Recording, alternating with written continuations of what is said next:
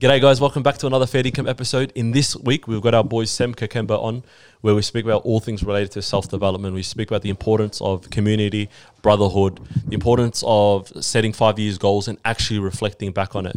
Um, we also delve into Sem's uh, love for nature, how he uses that as a form of meditation and dialing down in life.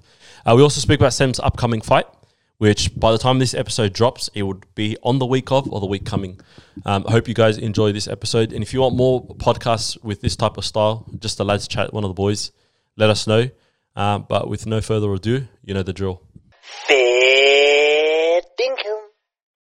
How are you going to learn about yourself in a in a relationship without being in one? Yeah, that's very true. As you as you get into a relationship and you get married, of course, as you know, you're going to learn things about yourself too. Mm. How do I react in these scenarios? Mm.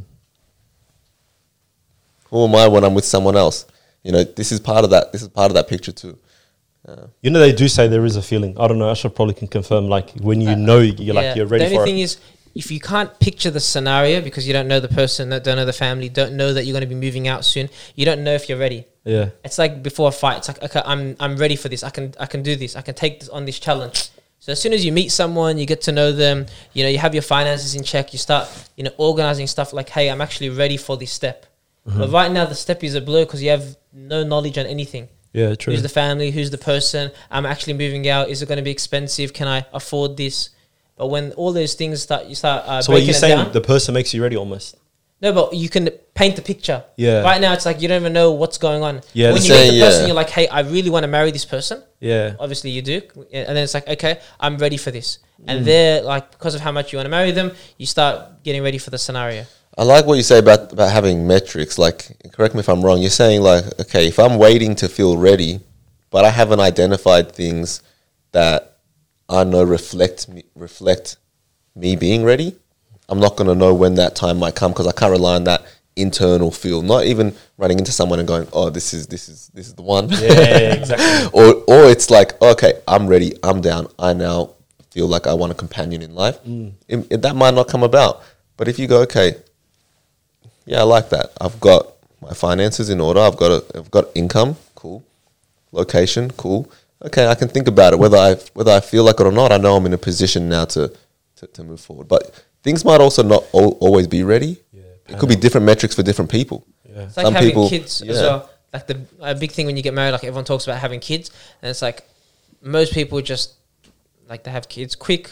It's like, are you ready to be a parent? Hmm. But when that scenario happens, like you'll become ready. There's a lot of our list friends that had kids recently, and they would have said like, I don't want a kid this early. Like it just happened like that. True. Yeah. You know, That's happened, bro. Yeah, Yeah. people our, our age. So Yeah. you think about how your life would be right now. you now. can say names and we'll bleep that out. It's fine. yeah. So, mom, for example, Mhm. has a kid, about a few months old now, gonna have one next month. And you think about our lives if we were to have that, not just a spouse, a kid as well.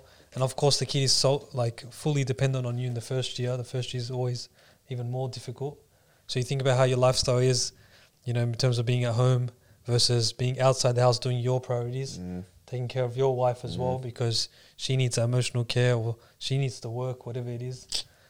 You think about like y- it's not it's not about you basically. Yeah. I think being a dad has so much more pressure than being a husband.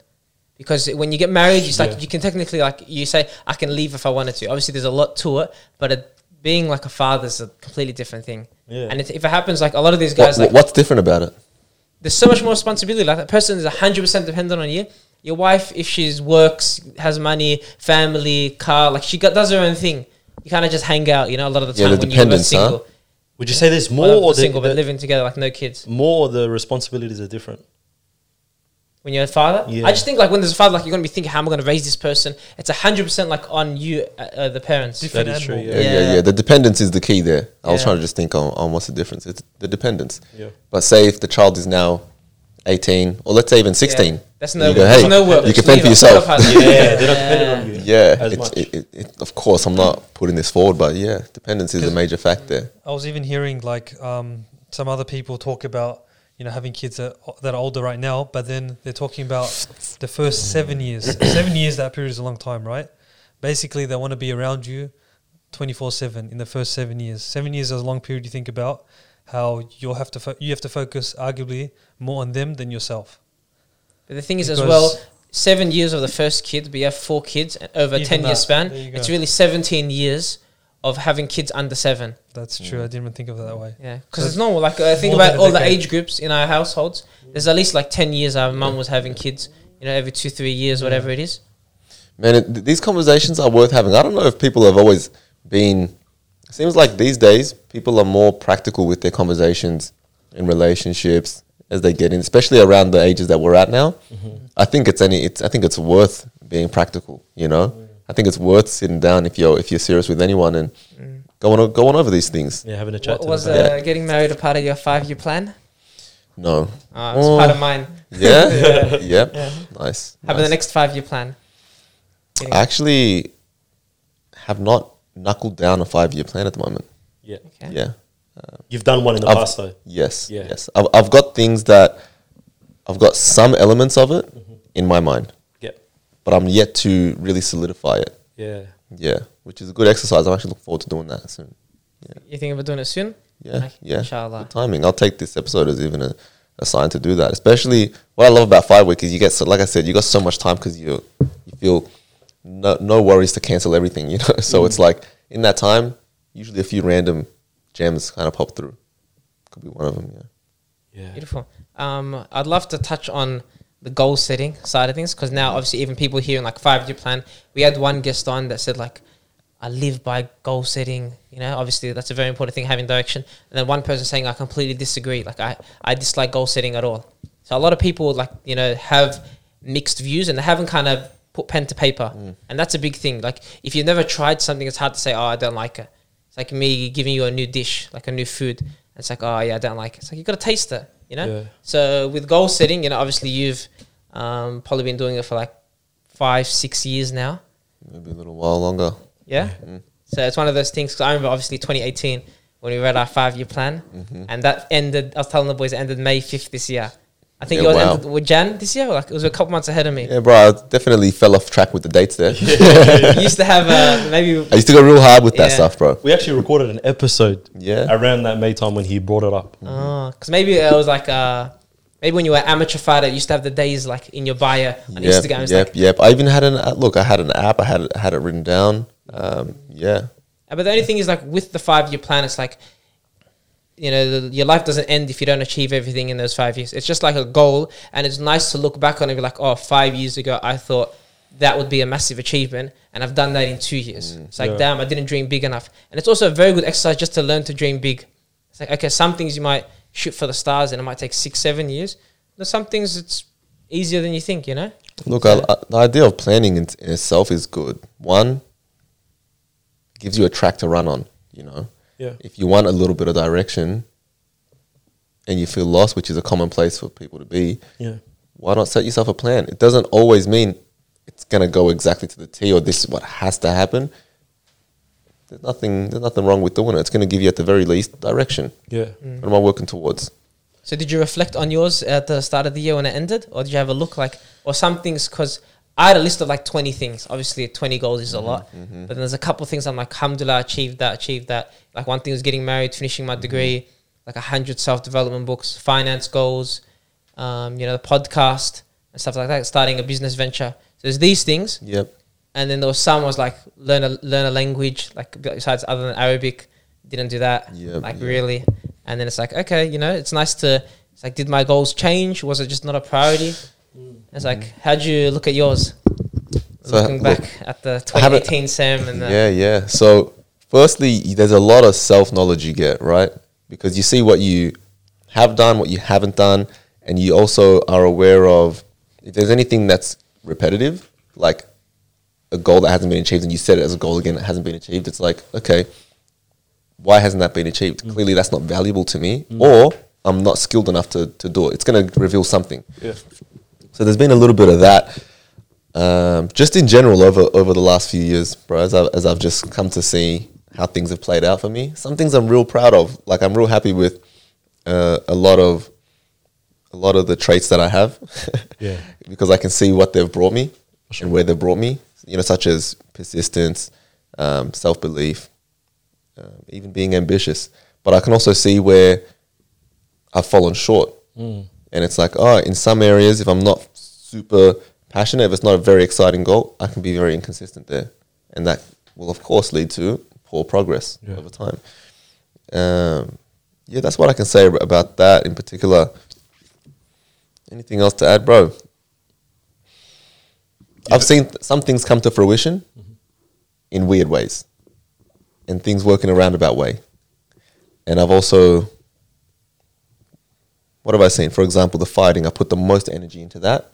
I've seen the skills develop there, and I've ticked things off. I wanted to be a champion as an amateur, which was back then. I can't believe time flies like that. And um, I became a, a champion as an amateur on the path to Hex promotion.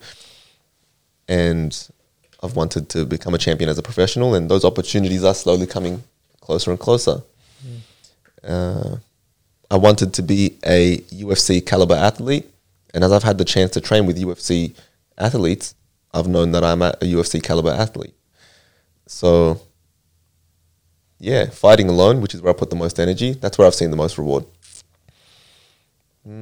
Do you kind of see like some people? Well, last time we did an episode, we spoke about being like um, being a generalist and then being like specific to one field. Like your literally like your number one thing is MMA and going as far as you can over this period. You know, for the next five, ten years, and that's what you want to put 120 percent energy in. And it's, for someone like us, it's like okay, it might be career, podcast, health, family, deen. It's like a mm-hmm. you're gen- you want to be a mm-hmm. generalist in like multiple different areas.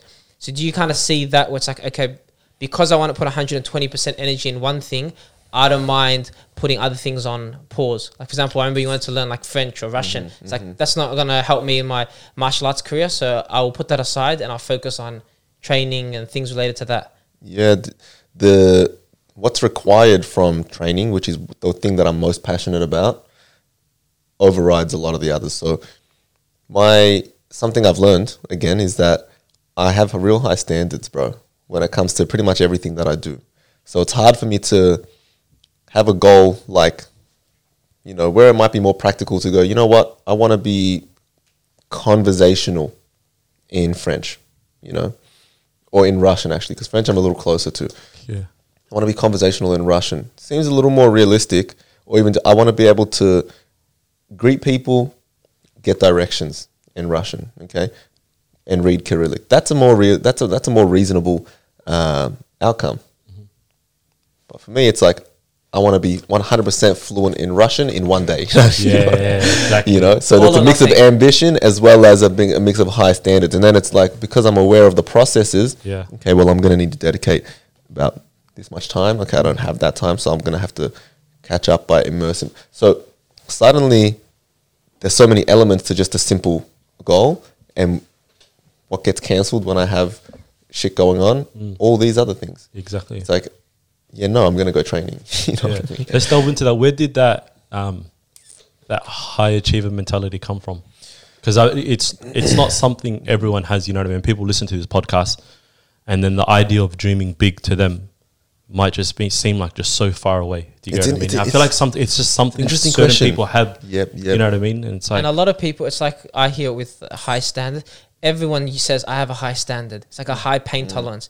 Every single person goes, I have a high pain tolerance. So something that's easy on the tongue, Yeah. but it's hard to follow through on. And you only know through achieving. It's like if you haven't achieved anything at a high standard, how can you say I'm a high standard Mm. person? Yeah. Look, I- I think a lot of people say they have high standards as a, it's just, uh, it's, it's, they probably believe it. And doesn't mean that they might still fall short, yeah, but they know that their standard is high. Um, and that's probably, that's probably quite common. But to go back to this, bro, Yeah. well, psychology, I've learned, tells you that this develops early on in life, you know? And a, a very common way it develops is through the elders that you have in your life that or it could be it doesn't have to be parent could be a, a brother figure it could be a um, a teacher it could be a coach could be anyone it could be anyone that you run into in a community if they are particularly hard on you this is a very common way that you will pick up that that will stick with you. Mm-hmm. That can be a good thing. And a lot of these high achievers it comes from there. Yeah, and in terms of dreaming big, I would say, again, we can theorize, but there's just there's just something exciting about dreaming big. Mm-hmm. You know, about aiming for something that for the time that you aim for it seems so fantastic, positive, and gives you what you what, what you say you would want Yeah. at that time. Hidden desires that you may not be aware of or clear ones. And so you dream big. Mm-hmm. And I think that's a great thing. I think everyone should dream big. I think the same way that you can develop early on in life the desire to dream big, you can also develop early on in life the, des- the desire or inability to, to dream big. Yeah, and and that can also come back to the environment and the voices you had around you that could have dampened things. And there are so many factors at play. It's really hard to knuckle down on what exactly is going do, on there. Do you think there's a story like, for example, you came back from school and you got a B, and you go, your dad goes no. you got wanna this get an A." belting and then It's I was those like, kind of "Damn, things, I gotta- I gotta it's perform." It's like Yeah. Kakembos only get A's. It's like Yep, these kind yep. of things where you hear families have this mindset like, no, you're supposed to be a doctor. So you, you're supposed to get A's to be become a doctor. Yeah. Is there a story from your childhood that you might think, hey, you know, No, but uh, but I've reflected on I've reflected on my my my early life, and I would say that hmm,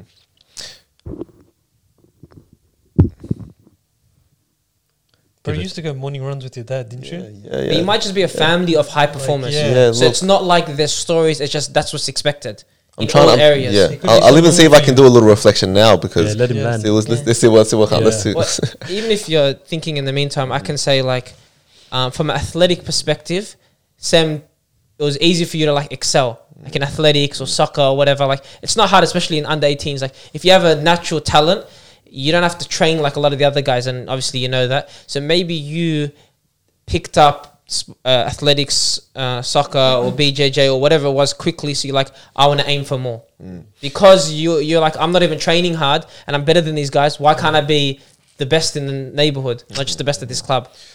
And that's just the talent thing. So one, I'll say like I think this is common because I know that you know the real popular guy right now, Adesanya, has has mentioned this, but anime actually influenced me a little bit like that. Yeah. Bro, I gotta be real because Yeah. me, Sasanga, Seg, we would watch anime. You see Naruto, you see that storyline? Yeah, Come on. Yeah. You know, it's not even like lame anymore. You can't even tease someone watching anime. Five years ago, you can. Now it's like Feel But- like He's the cool guy. haven't But it. but to be Uh, fair, another another thing I could say, so I would say that because it gives you a storyline which is like so empowering. Yeah. But you got to go. Why do I vibe with that storyline? Yeah. Because I must resonate with that. Yeah, somehow. Yeah, and that feeling, I guess, of being, let's say, in the, in that in that anime Naruto, of being a an outlier, you know, and then having to work really hard to to get whatever it could be. It could be approval from peers. Yeah. It could be uh, just strength in general, inner in, inner approval, feeling comfortable and strong within yourself.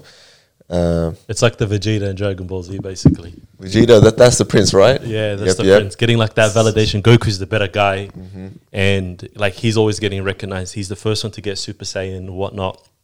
Um, and then he's just constantly seeking that validation. And even though he's the second like best and it's like widely known, he always believes that he can take on Goku. Do you know, even though it's obvious that he's not better than Goku, it's that you know. And obviously, as a younger kid, you know what I mean. You got full of energy and all that kind of. stuff. Obviously, you're gonna resonate to that. You know what I mean. And and bro, like you said, we could go deep, bro. We can go deep into it, let's bro. go deep. But but long story short, when I look back on things, Let's go deep, Sem. Let's do it. sport has always been an area that I loved. I feel a lot of young young men, young boys. Mm-hmm. Come on, not everyone, but you burn energy. It feels good, right? Soccer.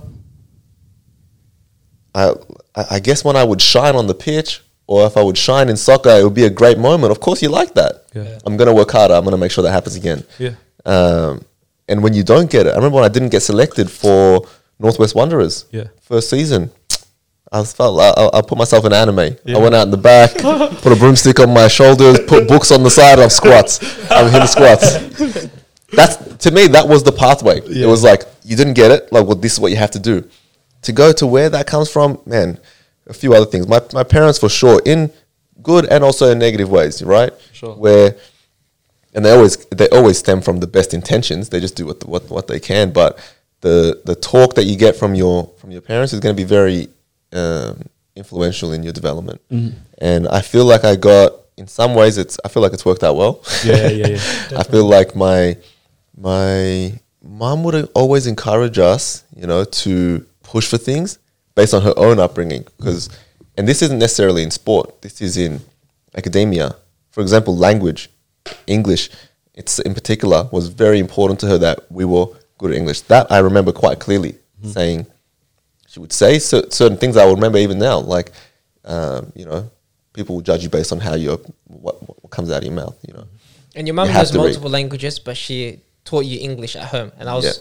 like, that was intentional. yeah, She speaks. She was a translator. I think she speaks like five, six languages, bro. Ah. Mashallah. She, So- she understands where that comes from. Yeah. She's not just saying it for the sake of community validation or whatever. And then sport wise, let me see. From my old man, from example, I guess you just see that guy just training all the time. So you train all the time. But also, I do remember this, and I remember when I got my. I remember I won a medal Yeah. in jiu-jitsu Yeah. and, and I remember going to my old man to show him the medal. Clear, of course, I'm here to get approval, right? You did well, and he's like, "Don't worry about it." you know, so you got to be real with yourself, and it's like that in some way, shape, or form. I can see Yeah. is a definite factor. You go like, "Hey, uh, uh, say good on you, bro." You know, give us some props. And I've even had a laugh with him these in this in the last two three years as we get as we gotten closer and chat about this shit. Um, that would be very common in, in not many people would mention it, but that would be very common in, different ways to different extents. For sure. Um, You, you mentioned before when you said, like, obviously your parents, and then you mentioned, obviously, both the positive and the negatives. What do you mean by negatives? When I say negatives, I just mean I can't really say negatives to be honest. I just say it. A positive would be like a, this is great. This is what you should do, and it's like Yeah. that's how I developed. So I always remembered that. Yeah. A negative would be like the approval one. You know what? All good, but then the person still goes and does the same thing from the hey, this is great. You know. Yeah. So what what can you say? Uh, Also, Yeah. every kid's different as well. You know, like going back to like the dreaming big thing. Even as much like excellence your parents try to instill in you and they put that like pressure on you, it's not made for every kid. Some kids like actually like gas out, you know what I mean? And later on it comes, I guess, like bite them back in the ass type of thing, compared to um, like us, for example, who use that as like a sense of like motivation. You know, like I know myself personally, like when I knew I wasn't doing things I shouldn't do, the only reason why I based it off like in terms of that guilt and all that kind of stuff, it would be like, what would my mum think of this? You get what I mean? Because she was like harsh on me from the get go type of thing. So there was that like level of respect, you know what I mean? Compared to like other people would be like, okay, cool, because you treated me like this, you put that pressure on me young. When I get old and I get that form of like independence, like let me wild out. You know what I mean? So ev- I feel like everyone uses it like very differently as well. It's true, it's true. And also that, but for example, when I first started training, and this is funny because it's it's it's different. My parents didn't want me to soccer or even Yeah. um, martial arts. It was like because my old man did some boxing in Uganda, and they have the poorest of facilities. He saw a lot of damage t- take place. The guy can't box. Yeah, I need to just I just need to put that out there as a fact. Yeah. I'm waiting to see All right. No, no, no, no, he can't box. He'll tell you he can some box. He can't box. but when he did boxing in Uganda and in, in the schooling system there, he's to him it was like, whoa, this is not something that kids should be doing because people are dying. People were literally dying. They would hit their head on the concrete mm-hmm. and they would they would die. So he's like, yeah, that's not what you do. So martial arts I loved always from high school, early on in high school, like even yeah, early on in high school, I love martial arts. Yeah. Like I would be, I remember searching up different martial arts and watching shit, and I was like, I want to do this. I want to do this. Like a, he took us to taekwondo once, and then we never did that again. Yeah. And it's like, no, no, no, it's, it's not the best thing. Now he's the biggest fan, but yeah, people rebel. Mm-hmm. It's like if you have that inner, I wonder where I got that from, but that inner, I will always do Yeah. the thing that it is that I want to do. you know what I mean? Where it's like, and you know how we grow up, you listen to your parents. So other, it, it might not sound like a major rebellion to other people, but to do something that a sport that your parents have said don't do, that's major. Yeah. But I'll do it, and then it's like, mm, he he, he was like, yeah, well, it is what it is. Jiu-jitsu only. Then next minute, okay, Muay Thai, but just with the shin pads. You know? Yeah.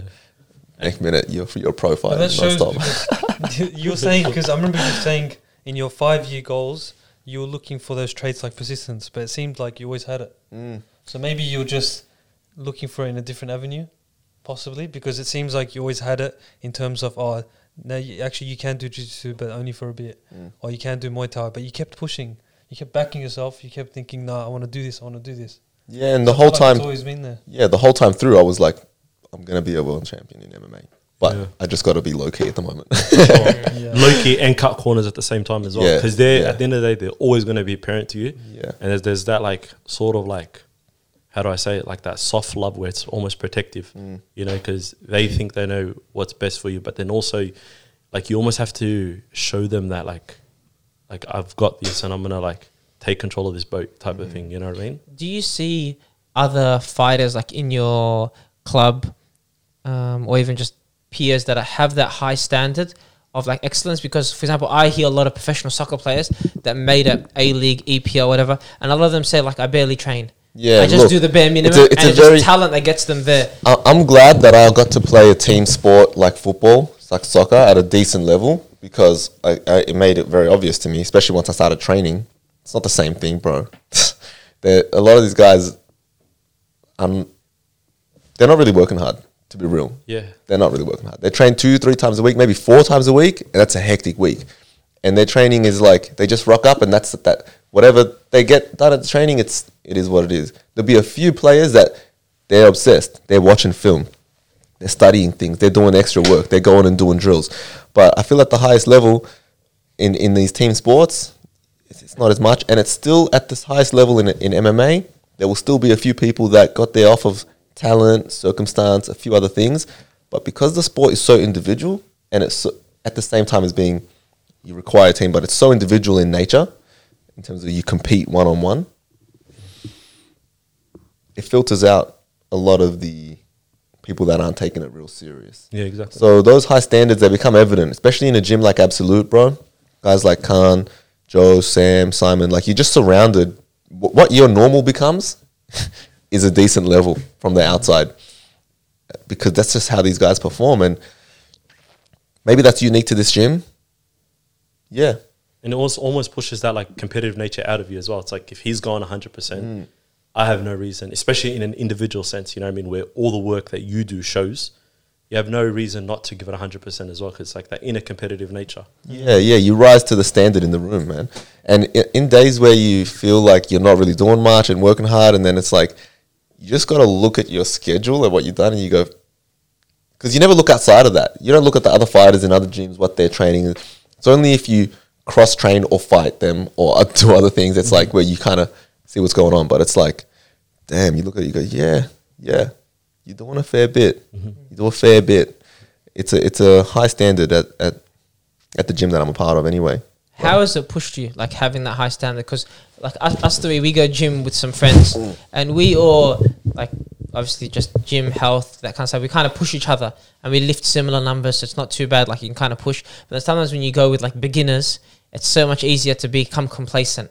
But if Ali's hitting a PR, and I'm like, hey, like I can't do that. Let me try to push to. We're pushing each other to hit better numbers. You or, know, or even like on an individual day, like where like you go to the gym, you just show up, you know, and you get your reps in, which is good enough. You know what I mean? Mm. Then you compare it to a day where you're not feeling it, but you go with the boys, and then after you see this guy's it's like the best session. It's like Yeah. you have to, you know Yeah. what I mean? Like Yeah. today before today's session, yeah, we just hit a session just before this. But I was not mentally in that session today. Like I was like, Sabes, let me preserve my energy for the recording like later on or something like that. This guy chucks on a weighted um what's it called? We, wait, we did we did pull ups, and he goes, "Oh, he goes, it was twelve kilos." And I said, "You do six clean reps. We'll do like three, four sets." He goes, "Oh, nah, twelve is gonna be too much. Let me actually just."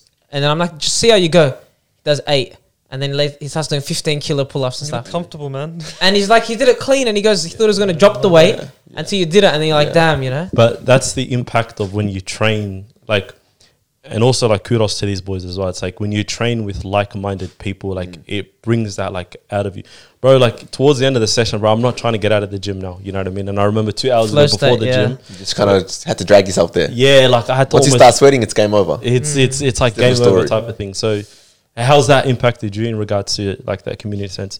exactly the same way then man like the the crew becomes your your your safety net also Yeah. you know on the days where the, the only battle really is getting to the gym and then of course you know you, you're gonna have days where you perform well don't perform well but once you're there Yeah, it's kind of wraps in terms of you can't be the guy that's not doing anything you know what i mean you, ca- you can't be that's just not how it works you know? Yeah. like people are going to be training with you, even if you're not feeling it. They need you to be Exactly. on point. Mm-hmm. So that that's just how it is, and just in general, the standard is high. What I noticed in particular, everyone went went on this kind of solo journey before getting to absolute, Mm-hmm. where they had to develop certain traits without people to catch them, without a safety net. So when we all came together, Yeah. bro, magic Yeah. magic. Like, because I know how I, what I had to do and what it was like to have to push yourself and do things solo, you know, before there was a real crew at the gym or anything like that. And I know these boys would have had to do the same things to develop the traits that they got, you know. I see when, I, you see when someone rocks up and it's like, I know where he's at today because I know that place. I mean there. But it's like, when you're all there together, man, it's just, uh, yeah, compounds. Yeah. Let's put it that way. And their wins almost become your wins type of thing. Bro, big what I mean? time, big and time. plus at your gym as well, you got guys in the UFC, you got guys that got belts. It's like the standard's very high type Mm. of thing, you know? and it, it, it filters down from the top, bro. Yeah. like it filters down from the top. So I, I even see it from the, the the young ones coming up in the gym. They, like, I even see the, the the shock on their faces. Not necessarily shock, but like at seeing the level and seeing how the boys operate for the first time, especially when they're fresh. And it's like I know what's going on there, and it's almost a blessing. It's like this is what they're walking into from day one. Exactly. Wow, that's that's yeah. massive. Yeah, It's like one guy that I was in the NBA draft last year. He um he asked Steph to do a workout with him, and like three quarters through the workout, he was Yeah. puking and he left. Yeah, He wow. can't handle it. Yeah, and that's the thing where you watch a video on YouTube, you're like, bro, I can train with these guys. Obviously, different level, but um, he was puking. Yeah. And I was like, damn, like And once you do extreme. it, once you do it, you like like gain respect for it as well. Like even last night, I don't know if Sasanga told you, yeah, but I'm training at their joint now, yeah. And like the first day that I rocked up there, because I'm like I was sussing a couple of different places, Burak's place, Dominance, Yeah. this that, you know what I mean. And like the first day I get there, I'm just like, okay, cool. And I haven't trained since the end of like last year, yeah. And when I say train, this is Muay Thai. uh, no, I was doing jiu-jitsu. Yeah. So I went my first session. I was doing jiu-jitsu, Yeah. not Muay Thai. Anyway, then, and mind you, I hadn't trained since the end of, or like uh, towards the end of last year. Yeah, and I'm like, oh, this will be easy just to like get back into whatever. And I've forgotten everything. You know, it's one of those things like if you don't train, then whatever. Yeah. And I get there and I'm on the like on the bottom, like pause, but like I'm on the bottom and everything, and I'm just like, bro, like and I'm watching Volks on the weekend, and then I'm watching Adesanya on the weekend. I'm thinking, bro, you just chuck a punch or you get out of it, just hook his leg. Just hit him like once that. and then stand up. yeah, it's like it's like then you gain even more respect for it as well, you know. So Not it's like that type Look, of thing. a, a particular example, I can just run through like a day like, let's say today. You rock up to the gym, 10 a.m., you got boys, they're already warming up, they're already going through their, their, their pre-routine, they're already getting their mobility in before the session. These are things that are small details, but, you know, are regular. But I know that they're small, I see people just rock up, get it done. It's still fantastic, but I'm just showing the level. This is common. And the people come through that have never seen that, what do they do? They just follow that. Mm. Okay, well, we can catch up and talk, but we're to get our mobility in, we're to move the body, stretch it, get things happening right. Finish training, someone hits up for extra work. Usually we already got it teed up. We got a group chat in advance. Hey, got anyone free, 4 p.m., hit some pads, okay, get some extra work in some techniques. Someone else joins in. Someone else is doing extra sprints. Al upstairs. Oh, what's he doing? He's gonna hit. He's gonna hit some sprints on the assault bike. Uh, you down? You're not down? Then they'll start to drag you in. Come on, do it, bro. It's not in my plan. I already got my sprints played out, laid out. It's like just get them in. Okay, someone might go do it. You know. So that's an example of the environment. And then at the end, you finish and you're having a chat with a coach. He's pulling out film. It's like this is what people should be doing. You know, at a high level, but it's just regular. This is what we do. Exactly. Okay, yeah, look at that. Look at this technique. Look what he did. Look, pause that. Mm. Oh, he's grabbing the tricep. Okay, cool. Like, it's a it's a great system, bro. It's a great environment to be around. You know, Very high level technical. I environments. think that's also the difference between like uh, how you can look at like action and knowledge. Because sometimes people have a community that lifts them up, but they don't have knowledge from like the books behind you, like the self development books that teach you a principle, but it's just a standard of what they do. And that's where sometimes, like for example, if you're doing everything solo, you have to read the book, and it's like I can Yeah, even act upon yeah, the knowledge. yeah. It's like applicable knowledge, and just knowledge is just reading. It's like oh, Yeah. that's good to know. Mm-hmm. But then when the, the community, it's like hard work. I have some friends that are just they don't read a book, they don't listen to a podcast, but they're just super hardworking in anything they do. It's like the high standard. I'm like, bro, I have to read like a David Goggins book to get G'd up to do this, Yeah. you know? Yeah. It's like that kind of mindset. Do you see that often where it's like, for example, you're you're learning because I know like you might listen to podcasts or whatever, but it's like just the community and the mindset of everyone else is enough. Are you talking like in Like, the gym? Yeah, not just in, in general, like your own personal development, like when you read or listen to podcasts or whatever you might do. Is that a thing where um, that helps you a lot, or is it the community, bit of both? Because sometimes it's hard for us, like if we're not Yeah. not a part of a community, we don't have that uh, avenue. Man, it was much earlier on where I was so much more obsessed with knowledge, self development, and things of that nature. And I actually take this back to, to the first point. That's also another point of development and where you develop these traits. Mm-hmm. I remember being very young, even in primary school, and it's like comes down to your needs and wants. Like, Yeah. I want to make some money. Yeah. Let me figure out how to do that. Let me read the books. Let me search it up on the internet. Okay. My brother ended up selling lollies at school in primary school. You know what I mean? It's like you, you develop those things out of necessity. And then over time, look, lo- long story short, nowadays it's much more through the community. We share a lot of information amongst each other, not necessarily things we pick up on day to day, just something you might know already that comes up in conversation, like a conversation like today. Um, yeah, I, it's not like I don't seek out knowledge. The, the podcasts that I do spend time around now are much more practical.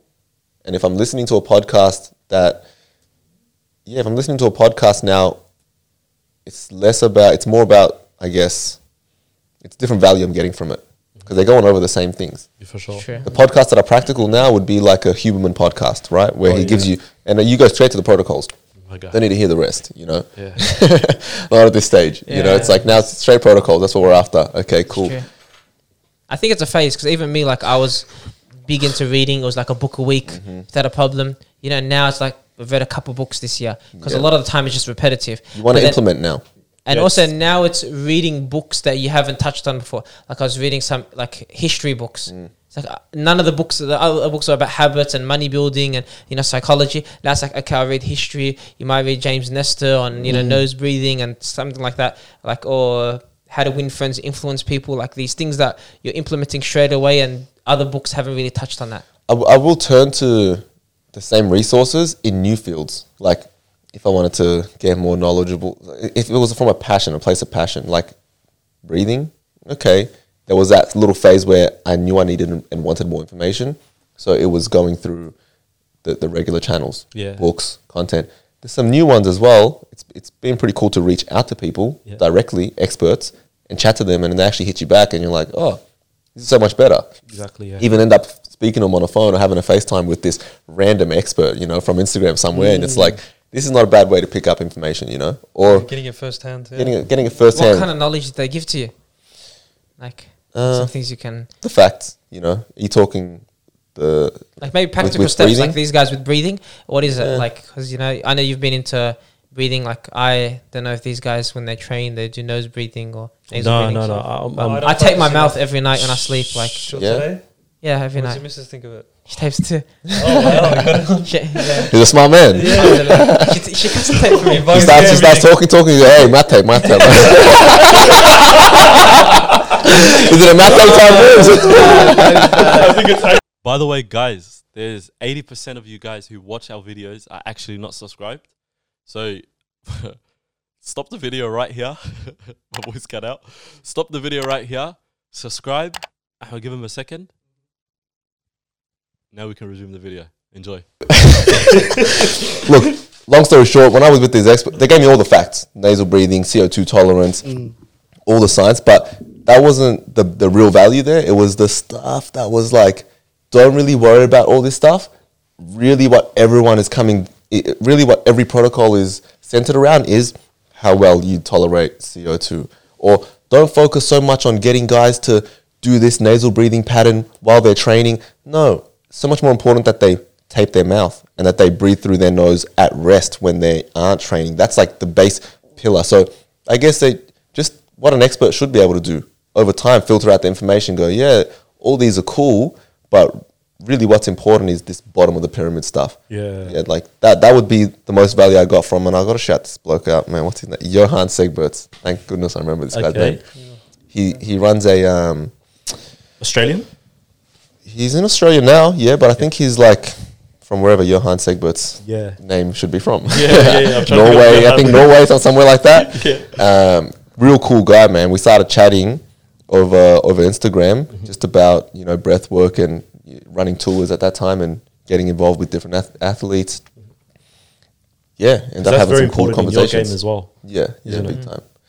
But yeah, knowledge wise, most most of the reading I do these days, if I read anything, it's for entertainment. For sure, yeah. Yeah. It's for entertainment. If I listen to a podcast, it'll be for entertainment. And a part of me still feels guilty, you know? Mm. I'm like, I don't know where that comes from. It's like, this ain't leveling you up, right? But it's like, hey, you understand bigger picture now. And it's like, there's different areas that are important. So is this, this, uh, this entertainment thing. It has a purpose. It's also, I realized I was telling the boys, like, you might be reading 30 pages a day and stuff, but is that actually moving you towards your goals? Like, mm. is that actually being productive? Or is mm. that, for example, if your goal is to get healthy or to memorize Quran or to start a business, it's like, oh, instead of starting my business and working on my business plan, I'm going to read today 30 pages mm. on a book and spend half an hour doing that. It's like sometimes it's actually like it becomes an easy avenue to feel productive, but by not being productive Yeah. because it might be fourth on the priority list. Yeah, you That's feel like you're doing the right thing. Yeah. Yeah. Um, you feel like you're moving yeah, forward. yeah. But for a lot of people, it's actually the step they should take. Mm. Like it's it's a beginner step in the self development to understand the world. Put yourself in that environment. Get yourself Then around that type of after- energy. After that, it's like okay, what are my actual goals? It's like okay, you know, Mm. like Warren Buffett's, you know, like five twenty five, achieving the most important thing, and then you know working down the list. Yeah. Yeah, and you'll probably come back to these things. You know what I mean? But it really goes. It really does come down to taking action. Yeah. Yeah. It does get to a period of time where like after a while, like Ashraf said before, it becomes very, very repetitive. Mm. You know, and then like and to a degree as well, early on, you don't want to overwhelm yourself with it as well. You know, because like I remember like the first time I was learning about sleep. Yeah, and I'm thinking, okay, cool, there's this and then there's that. And then you give it a month or two months and you look back at it, it's like, okay, cool. I never actually implemented one thing at all. you know, because wow. the knowledge behind it was actually like cool, you know. And shout out to Huberman as well. You know on Twitter, you know what they call him? He has a, he actually has a nickname. they called him Daddy Huberman. well, well, Like a well, C-bum nickname. Yeah, Uh, bro. The girls, goals. the That's girls goals. from over here, they go full Oh, the girls do it. Oh, that's, Yeah. that's, that's the list, all right. Yeah, yeah, yeah. that's the list, all Full beard. He's an interesting cat. He's he's he's, uh, he's solo, right? Like Yeah. he, Yeah, he's, he's he's single. single. single. That's single. why. He's an interesting individual because, like, of course, we don't know him, we don't spend time. But when you listen to someone, you pick up on certain traits just through their listening, and you go, I kind of, I feel like he would be similar to almost an athlete or someone that was just really He is. He's He's, different. he's a fahad. Yeah? Nah, He's he's yeah. he's different. on that bro. type of vibe. His story, you heard his story, like yeah, as on the Jocko podcast. yeah. On the, I think I don't know which one I listened to it on.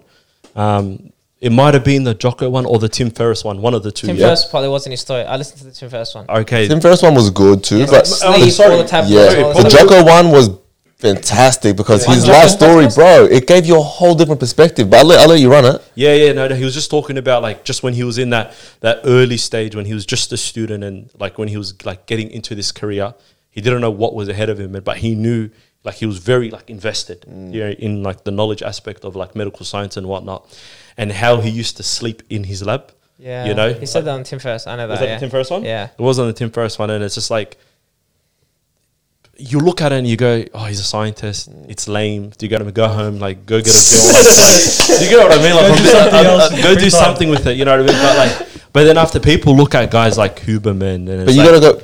So go on. yeah, but like in terms of like successful people, it's like there's a reason why they've reached this level of success. You know what I mean? It's because of the hard work they put in when no one was watching. Mm. You know, this sounds very very cliche, but it's Yeah, like it's a fact. It's facts. It's a fact. You know, It's a fact. But you No. gotta He's say one of the most popular podcasts now. Bro, he like killed it. He killed it. He killed it. subs, and he's just Bro. killing it, man. His life story, I just want to chip in on it, bro. This guy's life story was so interesting, so much more than what you'd expect. Like, what brought him to loving science and all these things, we, we don't know. But he touched on a little bit in that podcast. Mm-hmm. He had a rough upbringing. He, I think he kind of had to leave home very early 12, 13, something like that, hanging around skaters, He's actually got he's actually tatted up a little bit, Yeah, but he is. he's that's why he always is suited up. suit, yeah. yeah, because he's still a Black shirt. professor at Yeah. Stanford. Exactly. Yeah. You know what I mean? Yeah. It's tough. So yeah. it's like the guy um, had an interesting run, bro. A very interesting life, moving all about, doing all sorts of things. A lot of his mates are on drugs and, and dead or in prison, that type of vibe. And it's like it's not he's he was just a, a little bit of a street kid. He went through it, Yeah. and then he attached himself to this probably because of what everyone else felt. Hey, I can develop, I can grow through this. Mm-hmm. Let me, let, let- and then he he went hard. Yeah, and plus he probably gave him some sort of like I guess like pillar or something to like a foundation to stick by, and he probably wasn't getting that in like other fields. You know what I mean? And you you need that something that like wakes you up every single morning and drives you. You know, because you can't just go through life like aimlessly. And like going back to the conversation we had earlier on about like the five year plan. Like half of it of setting the plan isn't actually okay. Cool, you have to knock off these goals. Half of it is just being conscious. You know what I mean? Because you don't want to wake up, let a day pass, and then go, okay, cool.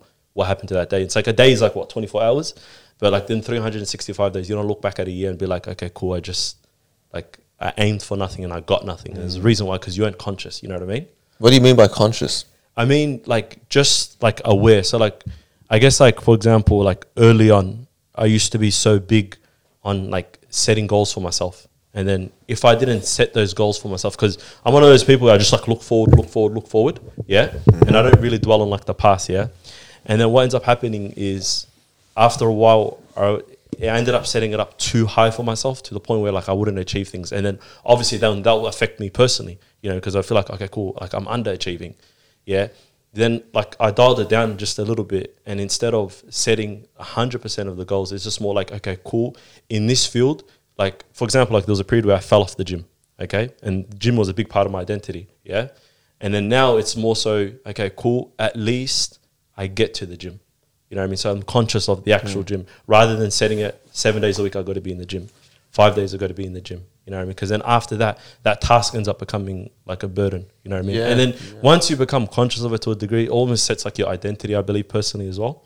Yeah, it's almost like it goes to I have to do this thing. Yeah. Whereas it used to be a I get to do this thing. Exactly. You know, and I that brings a whole different energy. Mm-hmm. E- even, but sometimes you do got to tap into that a little bit. Yeah. Where it's like, yeah, when you do understand certain things, and this is an individual choice, Yeah. where it's like, hey, I I know that I am at my best when I feel I get to do something and I'm Mm-hmm. excited. I get to go do it, but I also know it's not always going to be like that Exactly. sometimes it's going to have to tap into that. I have to. And you just got to know yourself with those things. Yeah. But it's definitely an adjustment I had to do as well. Yeah.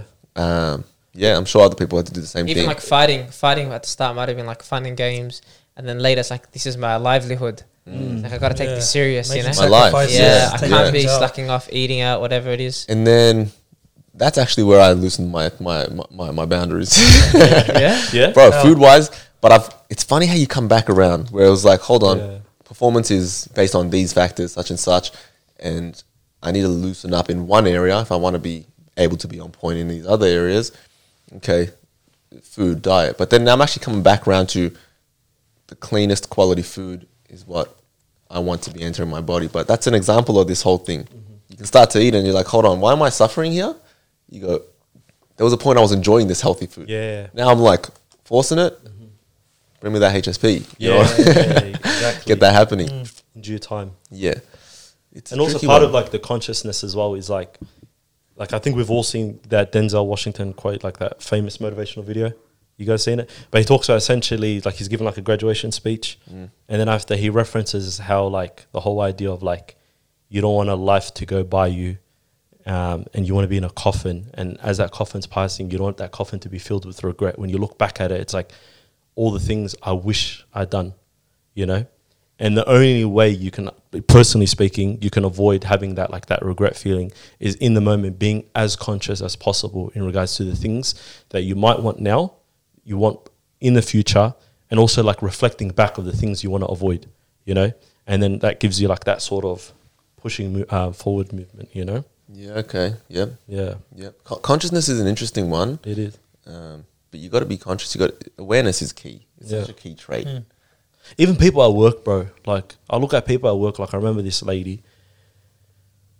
No, she won't listen to this podcast. Okay, there, I remember there was this this lady. Yeah, she.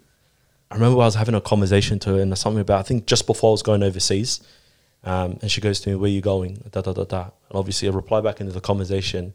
I was like, "Oh, where have you traveled?" And mine, she's like sixty, pushing seventy, maybe even eighty. You know, what I mean, but we'll go, we'll go sixty just for Be safe. yeah, just to, just just to be safe. You never know. Now, keep into that. yeah. Anyway, so she goes to me. I've never been in a, on a plane in my life, and I'm thinking, like, right, that's crazy to me. Like, sixty years of your life, you've never been on a plane. I was like, okay, cool. Like, she she's like true blue Aussie, like as Aussie as you can get. Yeah. I was like, so you've been interstate, you know, and where do Aussies like to go? Cairns or something like that. I don't know, Queensland. never left Australia, Yeah, well, and I'm thinking, it's common actually. I've actually. never left Victoria. never yeah, n- Okay. n- never left Australia, and then on top of that, never left Victoria. On top of that Mm. point, you know what I mean? And I'm thinking, like, how does she like like do this? You know? And then you look back at that, and then it's like, okay, cool. Like I internalize that. It's like, if I want to get to that age of sixty years old, mm. I know those are the things I want to like avoid. Type But of you know, thing. sometimes know- it's circumstances. A lot of them, I don't know her story, but sometimes Then- people don't have the then you- luxury of being able to travel the world. then you take into every account. six months then you take into wait account like You know what I mean? Like a lot of them, I don't know her story. No, but I'm telling you, then you take into account like her personality, the way that she's. Just some people are just content with the bare minimum in can life. be that that's true. case. You know, I, what f- I I mean? feel like you can always force things to happen, but it depends. There's so many factors, and we don't have all the answers. Yeah. We don't have the vision. But might I, have five properties, and that's her goal. that reminds me of an interesting exercise I, I recently did, which was I, I recently felt a little bit lost in like direction wise. Some things are always going to be happening, but I was outside of that. There's still a feeling of, hey, like what, what am I working towards, right? In a material sense, and it's like okay, let me work backwards okay. and I st- actually started. How do I want to die? You know, where? How do I want to die? How do I want to be? If I if I had that choice and someone said, "Hey, you can you can call it now," how do I want that? And then I said, "Okay, cool. How do I want the last five years to look? What about the ten years before that? Before one or two steps, you suddenly not too far. it's like shit. Well, well, what do I want to be doing in my thirties? Well, what am I? Okay, I just it was an interesting ex- exercise to kind of see what you really want to be working towards, Can you and give us that's some examples of some of the answers you had for different, Or even thoughts. Yeah. It doesn't have to be too. even something. So- that, yeah, so the how I wanted to die. What was clear to me was I would love to be in nature.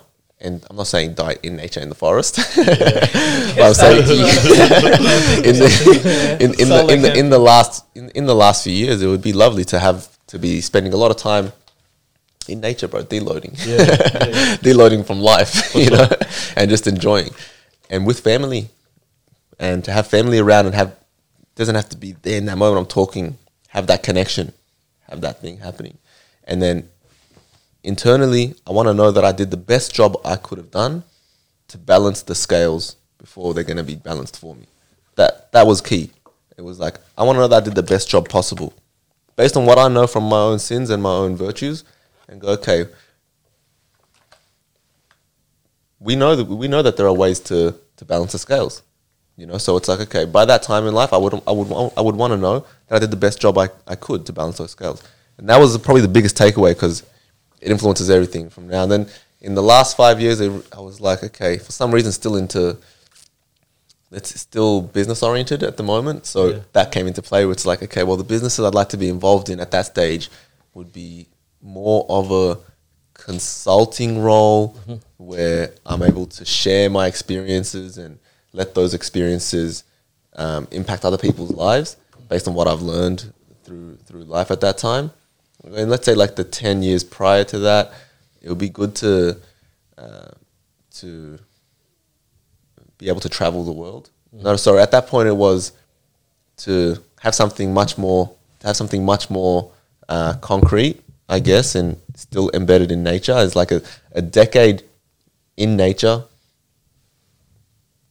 When I say nature, it doesn't mean I'm not leaving the forest, boys. You know what I'm saying? But a decade where that's my home base would be beautiful. I feel like I could really touch touch base with, um, you know, my myself Yeah. at a core level like that with family and whatnot.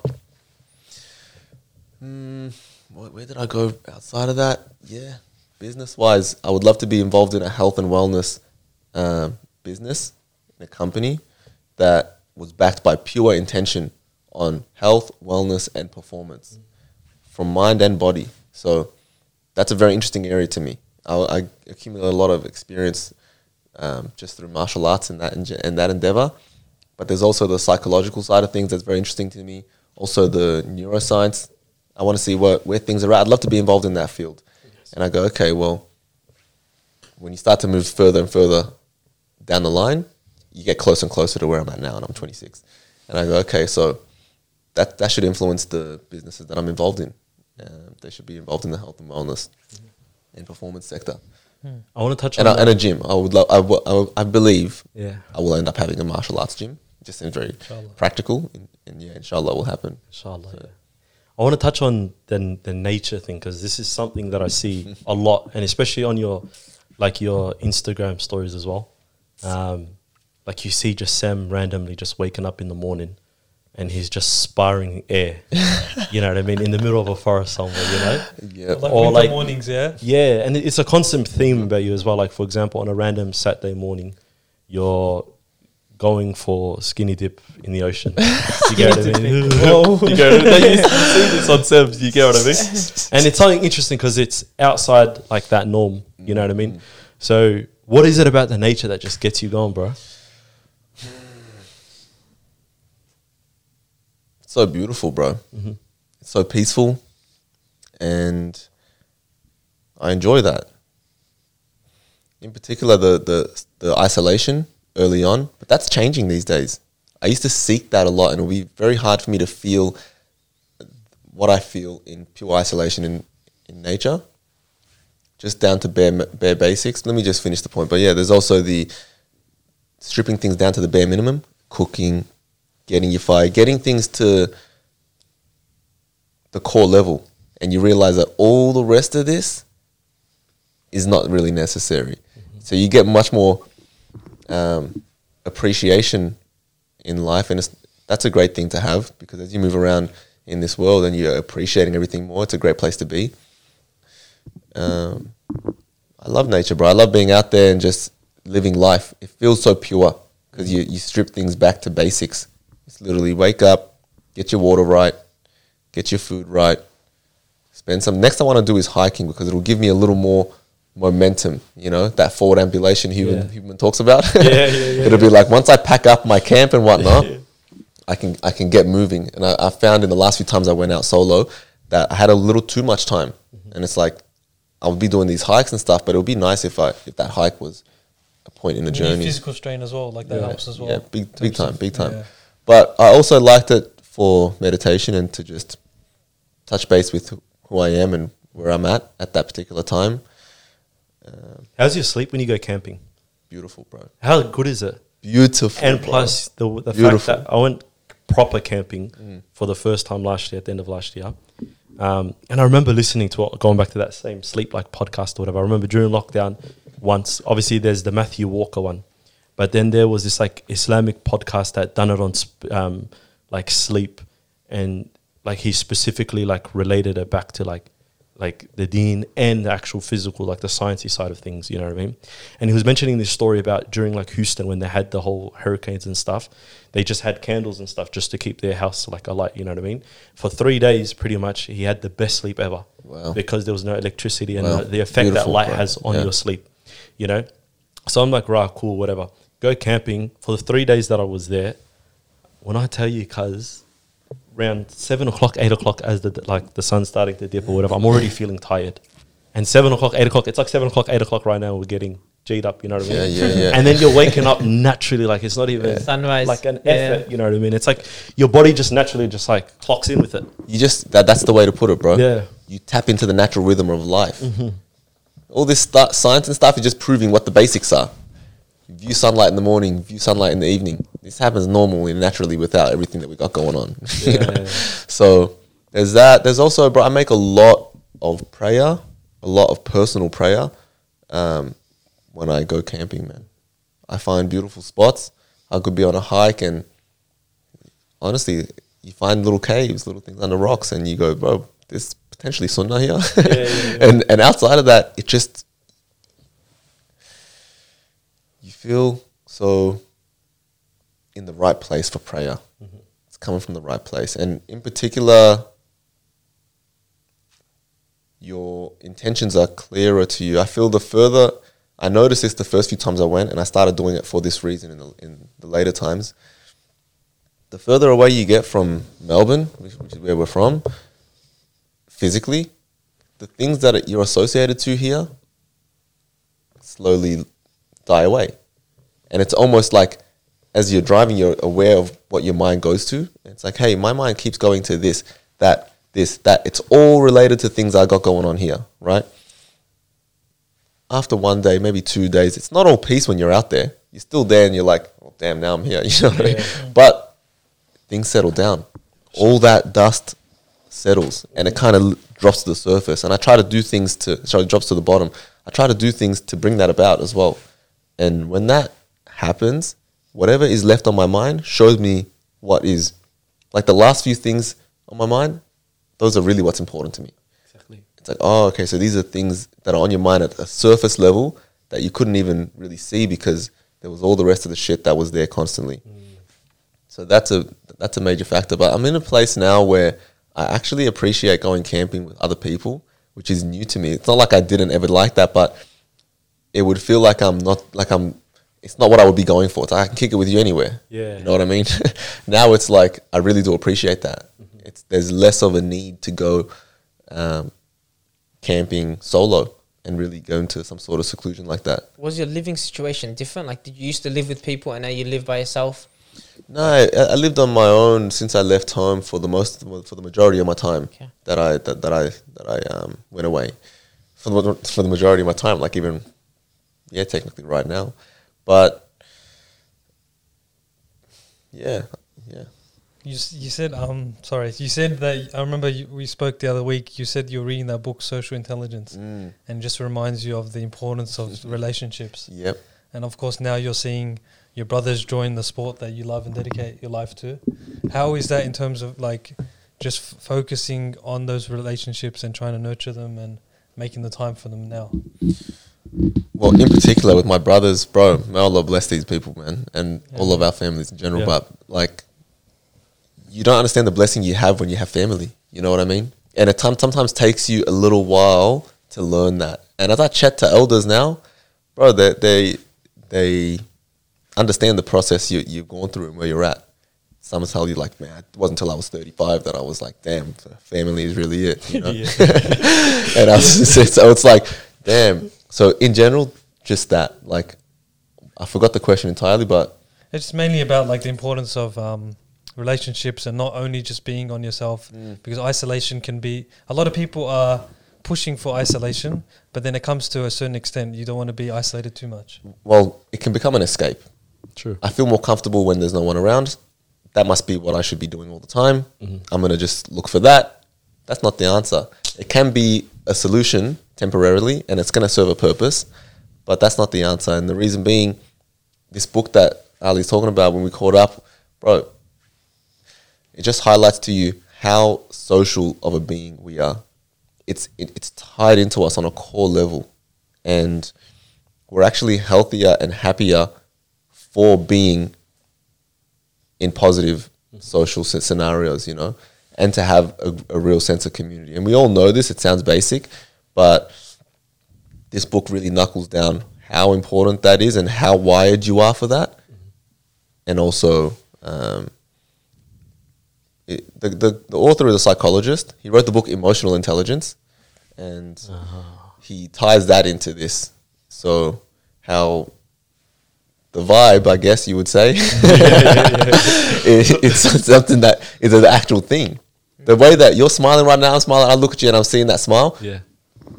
We are wired to connect. Like, if as I'm seeing you, the way that I'm interpreting what I'm seeing is my brain's mirror neurons reflecting back that same experience to me.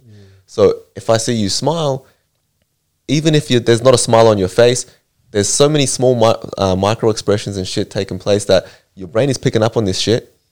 And the way that you're understanding what that is, how your your brain actually interprets that, is by reflecting that same experience to you.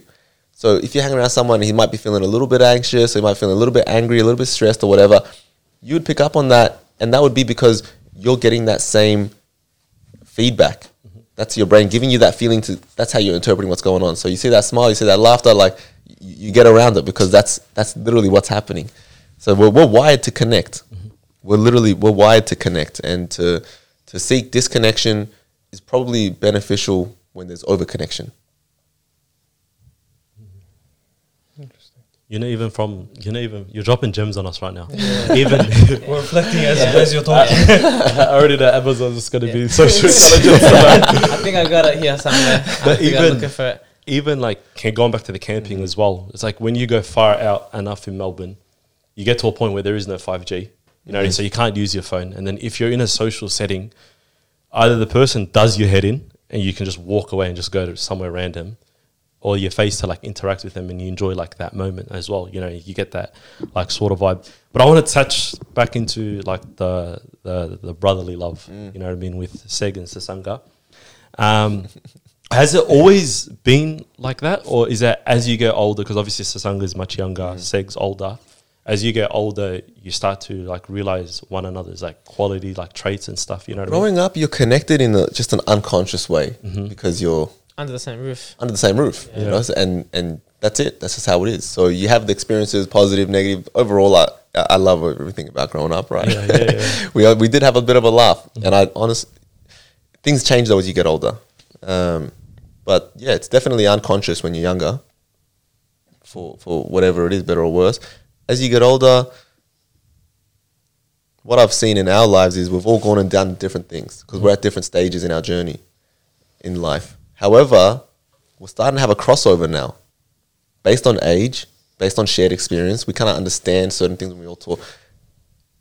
And we're benefiting from that, yeah. So we're, we're getting much closer because it's not like uh it's not a it's not like you have no choice. This is a choice. Exactly. We, we, we love spending time together, so we try to spend time together. Yeah. We train together. We enjoy that. Um, Common interest as well. Yeah. Like Sasanga was telling me the other night, you three and another mate or something were in a cold plunge pool or something like Yep, that. yep, just just yep. chatting and just chatting. You know what I mean? It's like, who the hell sits in cold water? just just go on the couch or something. You know what I mean? But it's nice. You Yeah. know? So But Common look- I'm interest does bring you your like your relationships to another level. Like Mm. I assume the moment you found out they want to take the step and join MMA, you're probably thinking, okay, I want to tell them this. You should train this many days, This eat this and that. Yeah, but it's also it's more so the development, I would say. But it's a major point. The common interest is a major point. It's where you it brings us together in a major way, like it's a center point. But it's the development in general. Because I've been on these guys for a minute. Yeah. Come hit pads for years. Yeah. Ask him, bro. Yeah. Come hit pads. Come do this. Come do that. I'll have to kind of almost force it because they weren't keen, but I was obviously keen. So I'll be I'll be forcing it. Now that they now they can't get enough pads, you know, it's like, yeah. So I don't know where we went with that, but What's your What's your thoughts on Andrew Tate saying triggered. I'm Yeah. instantly triggered when Andrew Tate the, gets the brought Tate up. brothers, no, the Kakembo brothers? I was saying, um, what's your thoughts on Andrew Tate saying, you know, when he went into prison, yeah, he done that podcast with uh, PBD, that first on the five hour one, yeah, the second sorry podcast he done with PBD. Yeah, yeah, yeah, Patrick. He goes, yeah. Yeah. yeah, he goes, if I was to go back into prison, yeah, Tristan would be like to me, hey, yo, I'm coming there right in there with you, you know? And he goes, I would not want anyone more to spend prison with me other than like Tristan, Mm. you know? So uh, I don't know where I was going. I'm just laughing at Look, Well, yeah, I would go to prison with my brothers. That's the real question. because I wouldn't go to prison with my brother, I'll be honest. no, no, no, I would for sure, bro. That's blood. You Yeah. know, you're gonna be so many things going on there. Yeah. You want your blood with you, bro. That is Straight out, true. you want your blood with you if you can. But yeah, look to bring it back full circle on this brotherly one. It's funny how we develop as in different individuals. Because Seg's very different to me. I'm very different to Seg. I'm very different to Sang. But we also have many similarities because we grew up together. Mm-hmm. So there's that weird bond, and we know we have that Siratul Rahim as well. Mm-hmm. That I think it's an actual thing, brother. Like you're connected, you know, and yeah, you're connected, bro. I appreciate them a lot. Long story short, Yeah. we yeah, and you appreciate the older you get. I can even see Sasanga coming to this understanding as well himself, like at it being a little younger, but old enough to be an adult in, in some ways and understand, you know, where we come from in certain things that we point out, and us also understanding where he's at in his development. But it's not like he's 20 years younger than us. It's like I'm five years older than him. Um, yeah, it's a, just a unique time. It's a it's a blessing right now, you know, to to see that happen and to see how.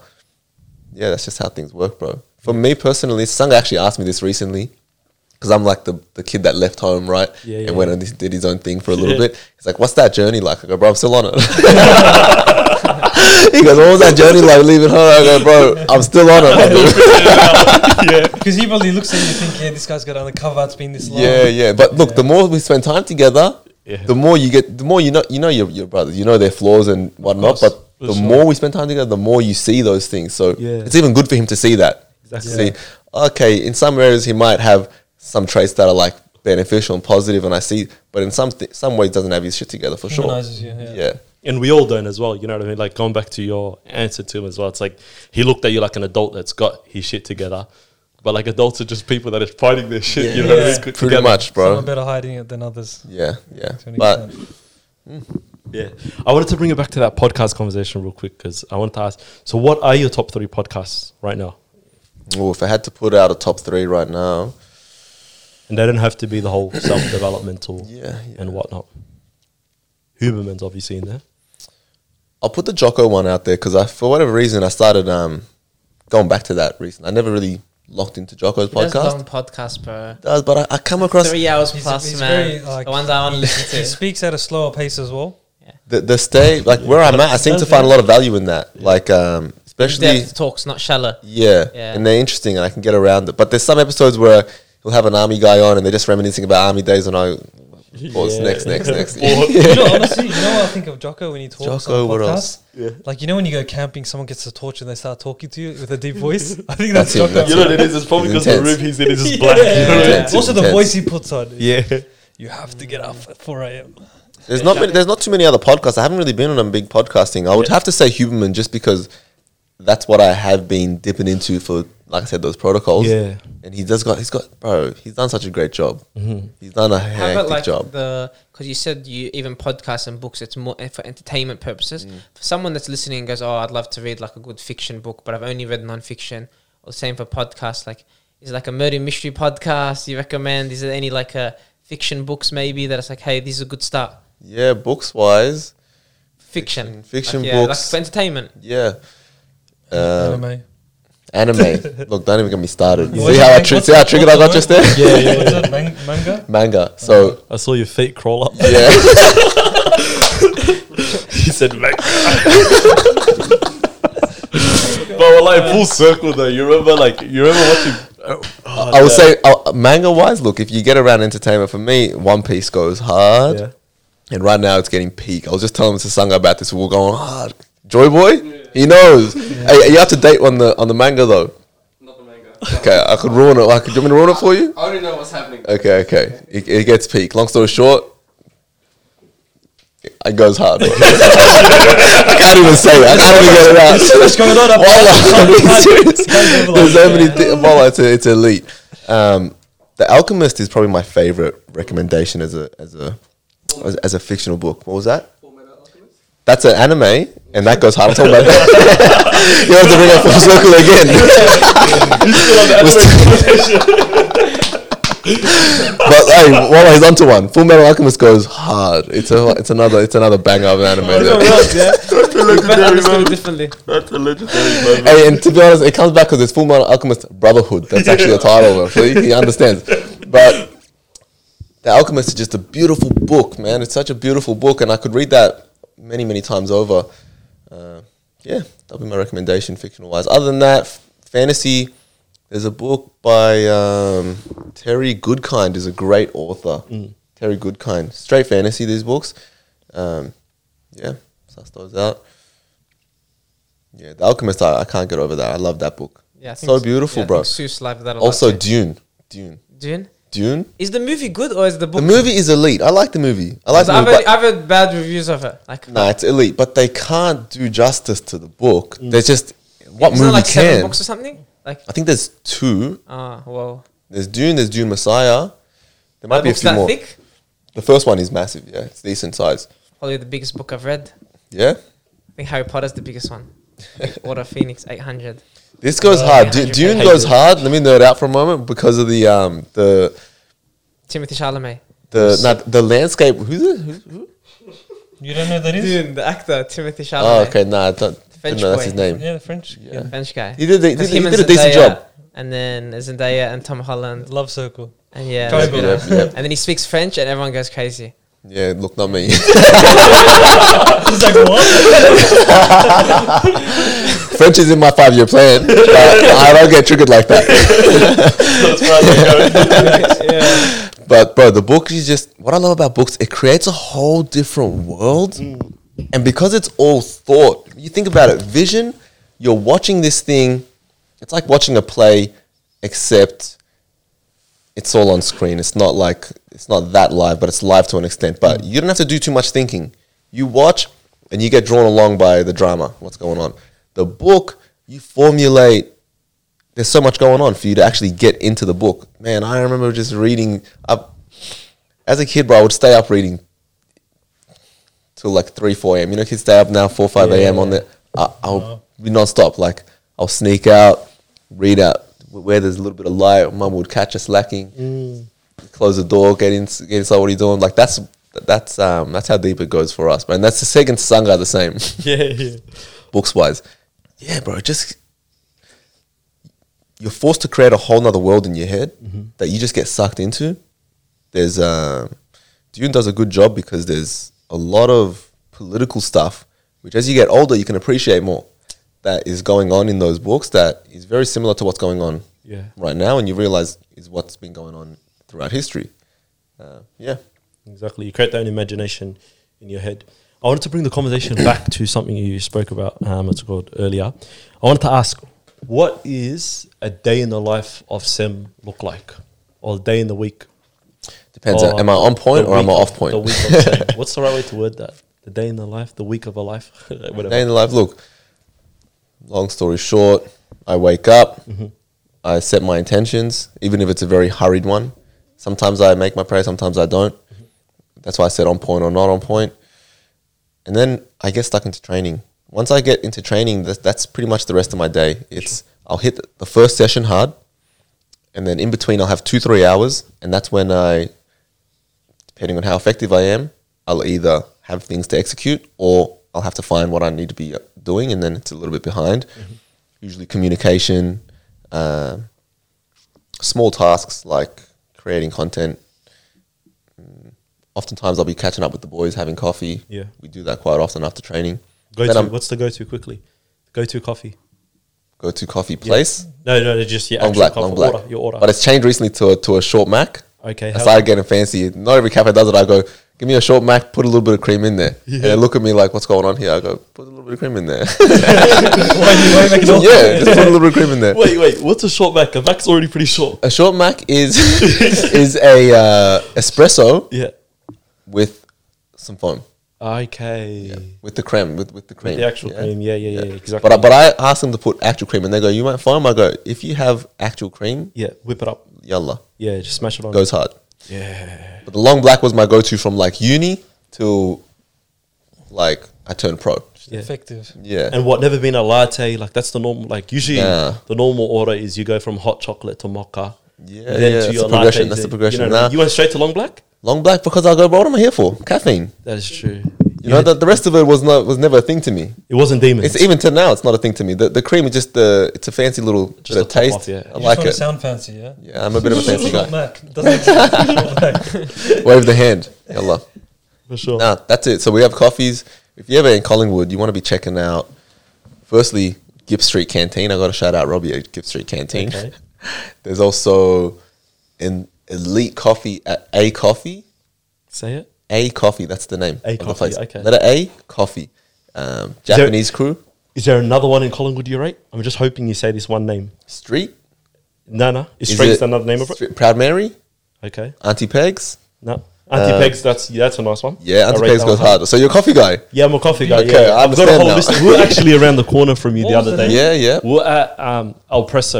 All press. All Press. All press espresso. All Another Press elite Espresso. co- coffee place in Collingwood. Um, But bro, else? Collingwood's got the most. Bro, just this is just the inner, Collingwood's a peak area, bro. inner suburbs. in a few bro. ways. Nice, man. I got in a fight with a lady the other day. Yeah, yeah. and yeah. usually I'm, I don't usually I'm, I've got no road rage, nothing. Like I'm pretty calm, or like behind the wheel. You know what I mean? But anyway, I've. I've, I've I've got a like a coffee date um, with a guy. like I'm meeting up with a friend for a coffee. Why are you explaining yourself so much, bro? It's making it worse, man. Just go on. anyway, I'm going. I've gone today. Yeah, uh, we're cool. It's like around like 9 a.m. or something like that. So it's like peak traffic or whatever. Looking for a spot. Now I'm getting stressed because just looking for traffic has made me late to the thing. You know what I mean?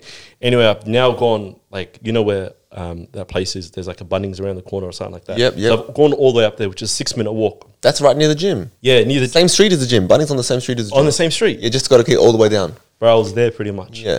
Anyway, so then I find a spot. As I find a spot, I'm now like reverse parking into it. I'm waiting for the lady to like indicate or whatever. Then she pulls up right next to me and then she just starts giving it to my life.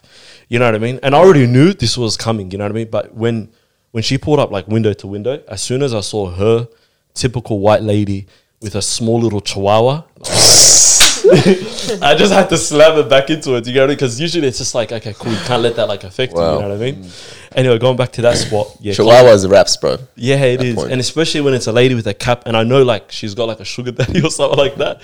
She doesn't have to work for nothing. Anyway, yeah, Gotta love Collingwood. you gotta love Collingwood. Well, Collingwood's an interesting area, bro. Apparently, that place has the, is the highest murder rate in Victoria or something like that. Does it? Yeah, I go, why? It's so bougie to me, but I think because there's a lot of crackheads around, Mm-hmm. there must be a lot of like There's heaps. shankings and things like that going on that Yeah. you know add to that toll. But in a But suburb, it's a beautiful area to me. It's Very like beautiful. Yeah, it's nice. it's it's bougie, bro. It's like what you you know do you get inspiration being around inner suburbs?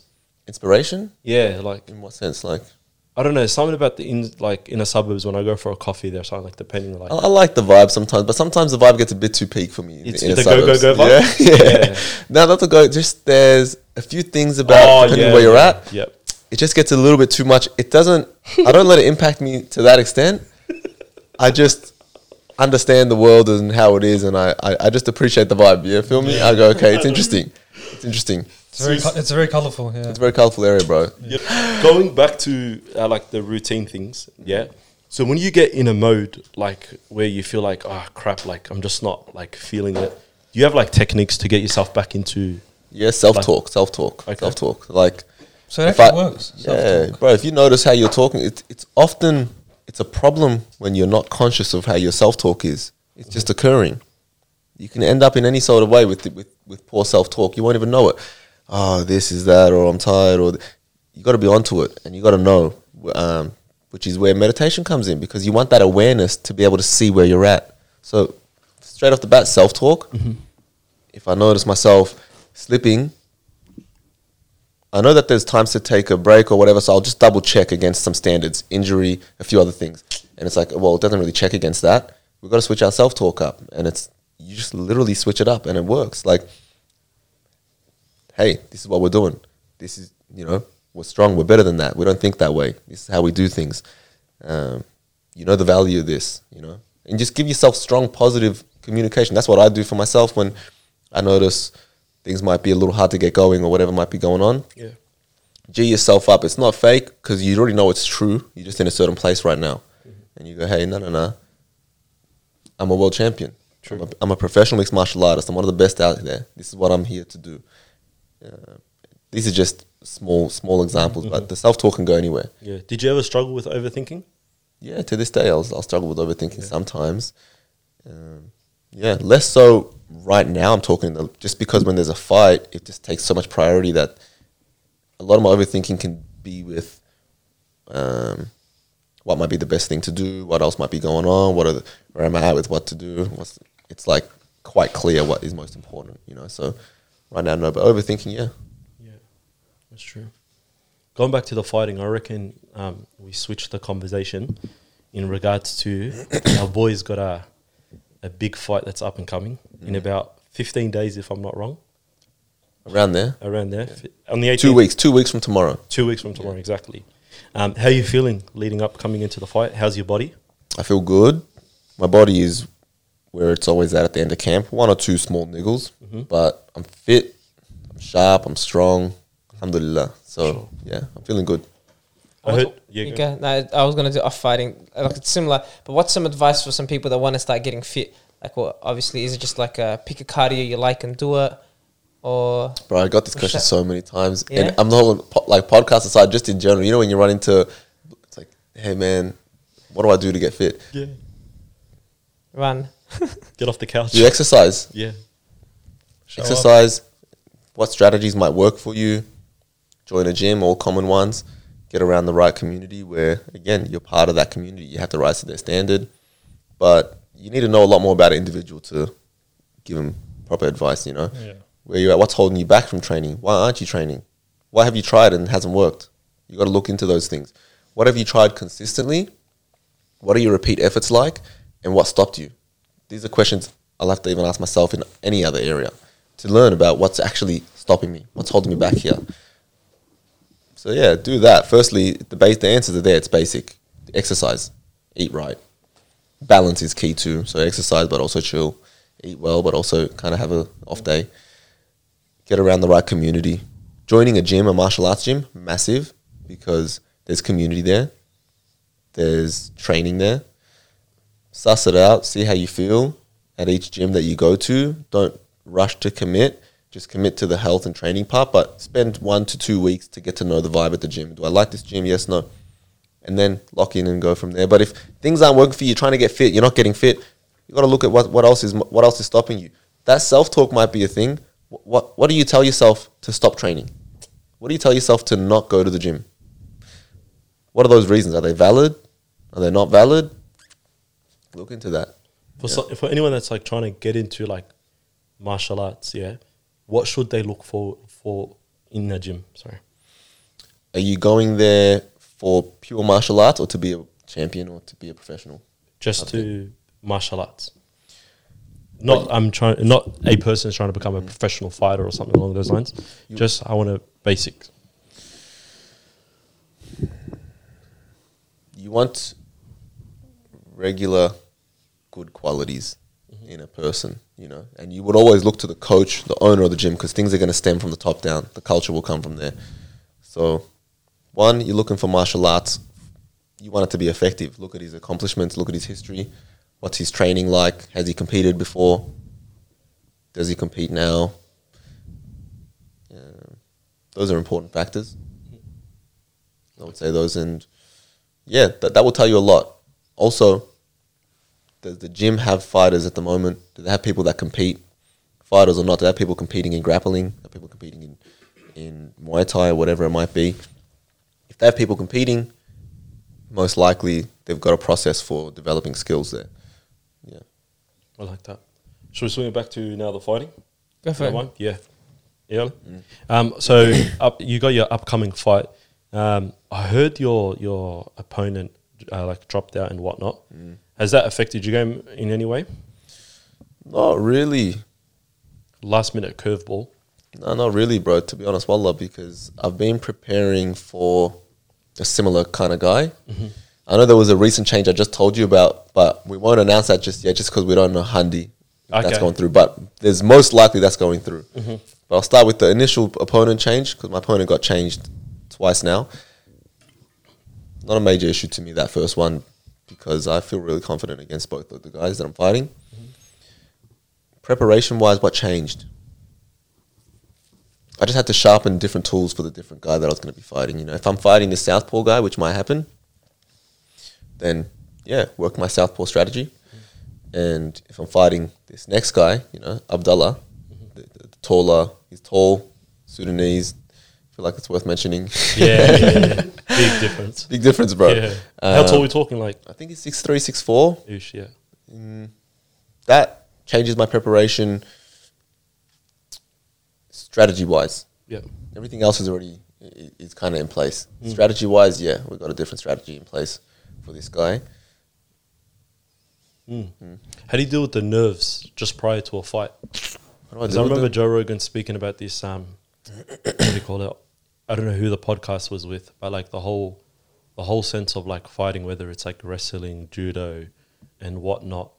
Um, like professional fighters, all of them are professional for a reason. You know, they put like the hard yards, mm. but often that like one percent of difference is how they control their nerves when they're on stage in front of like a thousand people. You know what I mean? And obviously at the Melbourne Pavilion, mm. there's going to be people watching. We're going to be coming. Mm. You know, what goes through your head just before a fight? Just before. Well, so when I'm in there, there's no real nerves in there for me. I do get nerves beforehand though, like in the back, Mm-hmm. warming up. There'll be little moments where you get a little butterflies every now and then. But bro, it's part of the process. Yeah. I embrace it. I like it. It's like it tells me I'm doing what I need to be doing. Like I'm here now. Okay, good. We're ready for it. We're good to go. That's how I deal with it. It does come. It's less about the self talk for me in those moments, but I'll use that if necessary. It's just you're so familiar with the nerves by that point. You don't need the self talk. You know what's going on. It's like you're about to fight. There's nerves. Still do your warm up. Get prepped. Um, routine helps me, I guess. You know, and experience at this stage. I pray. I meditate. I breathe. I stretch. I lie down. I, I stretch again. I shadow box. I drill. I hit pads. I lie down, and I just run that process until it's time to fight. Yeah. Do you document like on the like the journey to the fight, the day before, like on the fight? Have you ever thought of doing that? No, no. I've, I've thought about it, but I haven't documented it. Um, I've had one person document day of the fight and my amateur days. Actually, my path to hex um, debut. Pretty Yeah. sure my one of my amateur debuts. One of my mates, yeah, actually documented like Sick memory. at the back end. There's a lot of the same things. I pray, except back then I didn't do my meditation Okay. and my breath work, but I would pray and then warm up. But it was much more new back then that experience. It's like, what is what do I do? It's like after prayer, which was like the most clearest, obvious one. You're like, Yeah. you know, you're about That's to fight. You know, it's like, what do I do? Um, yeah, so I guess guidance and having the right coaches then helped me out. So you just hit pads, okay, you warm up. But it was a different energy then. I would feel more less nerves then. Yeah. Swear to God, Yeah. than I would now. And that's interesting. Like ignorance. Maybe, New to the game, maybe, yeah. maybe, maybe. But I guess you still get hurt in the gym every now and then. I'm talking like to the body and shit like that. So you know what the consequences are. You see your teammates get knocked out. You see what how rough it is, and it's like you know what the consequences are. But I guess it's just so. Maybe the stakes get higher. Maybe the stakes get higher. Maybe that's what it is. It's true. Yeah. Uh, or maybe I wasn't able to recognize what the nerves that were going on. Yeah. You've grown. Yeah. You now know what you feel. just like just go through it, man. And also hindsight. In hindsight, it's like, yeah, maybe in the moment then it was a different story. Yeah. Mm-hmm. But I do remember feeling so calm before walking out that it was weird. And I was like, yeah, damn. Like I was actually expecting a different feel, a different situation. And then I fought one and I was like, oh, well, okay. yeah, yeah, exactly. This. I've always wondered what goes in the mind of a fighter. Just you do get nerves. Like you, they you, walk you, out. you'll get before the walkout. Yeah, it's not nerves. I don't get anything like this guy's gonna kill me or anything Yeah. like that. It's just like Just adrenaline pump. yeah. Yeah. but it's also like hey, yeah, we're about to fight. Like you know, you, you know what you got to watch out for. You if you know you're watching out for a shin to the head, Yeah. even just thinking about that shin to the head, you're like Yeah. it doesn't give you the best feeling. It's like okay, well, that's not touching us today. Like we need a jab, we need to move, we need to feint, we need to make sure we're seeing that coming. Get ready for those reactions. But it's your body's way of probably like a protective mechanism as well. You know what I mean? Just to be more like alert, you're vigilant going to that fight. Because if you weren't like as nervous, then it's like you're a bit more sloppy, I guess, to a sense. Yeah, bro, I've actually felt that before. But one, yeah, it's that. That's what's happening. Threat mm. detection in your brain, the amygdala doing its job Yeah. as it should be. You know. Yeah. You'd be worried if it wasn't. yeah. But I remember being out the back for one of my fights, my second pro fight, and I just discovered this ability to get real present. So I went hard on it that camp and that lead up. And I was injured in the last week, so I had no choice. I couldn't train, so I had to just spend my time meditating and doing shit like that.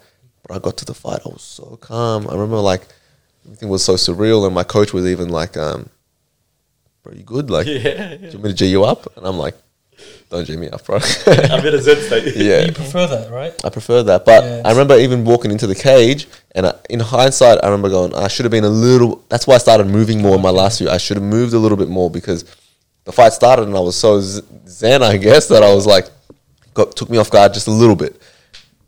Get in there, still be present and aware, and locked into the bloke you're about to fight, but move, move, get the blood flowing, get the body moving. You know, get ready. Hmm. That's just basics. Like you want your body firing. Yeah. Sure. Do you hear things going on in the background sometimes? Sometimes. As focused as you are, because like we've got footage of like Well, that's right. I lose my voice every fight. Yeah, good, good. hey, you do hear you, you do hear the voices that, that support you. yeah? Yeah, you do, and it does count. good as- It's actually you need to learn how to use that as fuel Yeah. and not let it. Remember what you guys came to one of the amateur fights? Um, You can't think. I think every amateur fight. Yeah. Pro ones we've been a bit. and I actually remember you guys started ripping my name, Sem. Sem, do you remember? The crowd went I got a little too Everyone was G'd up, and I remember just going like, "That gives you energy." Like you Screw know, yourself, yeah. and I just Well, oh. I started throwing things. Then I almost got caught, and I was like, Relax, Luke. "Kick back, kick back. Let's let's double check what's going on." But it's good because that energy counts. Yeah. that counts. Imagine you're you're buckling, and it, even from your coach, I remember being in situations like the fight that I lost. I remember my uh, my coach um, saying, yelling out certain things in the end, but you don't know you're cruising. You're fighting. You're like, ah, and he's like yelling out, like, "Are you fucking cruising? Like, what's going on? Do you want to win this? That type of thing." Yes, it, you hear that. Yes, it impacts you. Yes, it changes your your your emotions and what you do because the energy changes. Like, this is another person actually just geeing you up. You know, getting you moving. So, it's it's worth um yeah, Yeah. it's worth doing. It's like the massive Spirit Bomb in you know Dragon Ball Z. and they're getting all their energy and stuff to display the earth. Yeah. Um, Alhamdulillah. anything else? Nah, khalas wallah. Beautiful. So we'll wrap it up there. Um, we'll be at the fight, inshallah. Inshallah. We'll be yelling. Hopefully, Inshallah. the next Let's go. morning we don't have a voice to speak. We won't definitely won't be doing a podcast the next morning of. Um, but just for our new listeners, where can they find you on, bro? Instagram at King Kakembo. Yeah. That's it for now. There, was, there should be a website coming up soon before this fight. Um, Before we end it, actually, you got to grant us access behind the scenes to vlog. bro, done. Yeah, because Done, done, done. capture some content, and hopefully, inshallah, we want to do some videos with you as Yeah. well. You Roll. want to lock it in? yeah, Done. definitely done. Done. Done. It'll be Let's do easy work. For yeah. sure. Inshallah. Done. Um, yeah, just make sure to like, share, subscribe. We're gonna have like an hour chat with Sem off the podcast. You know the drill. We'll see you guys next week. Take care.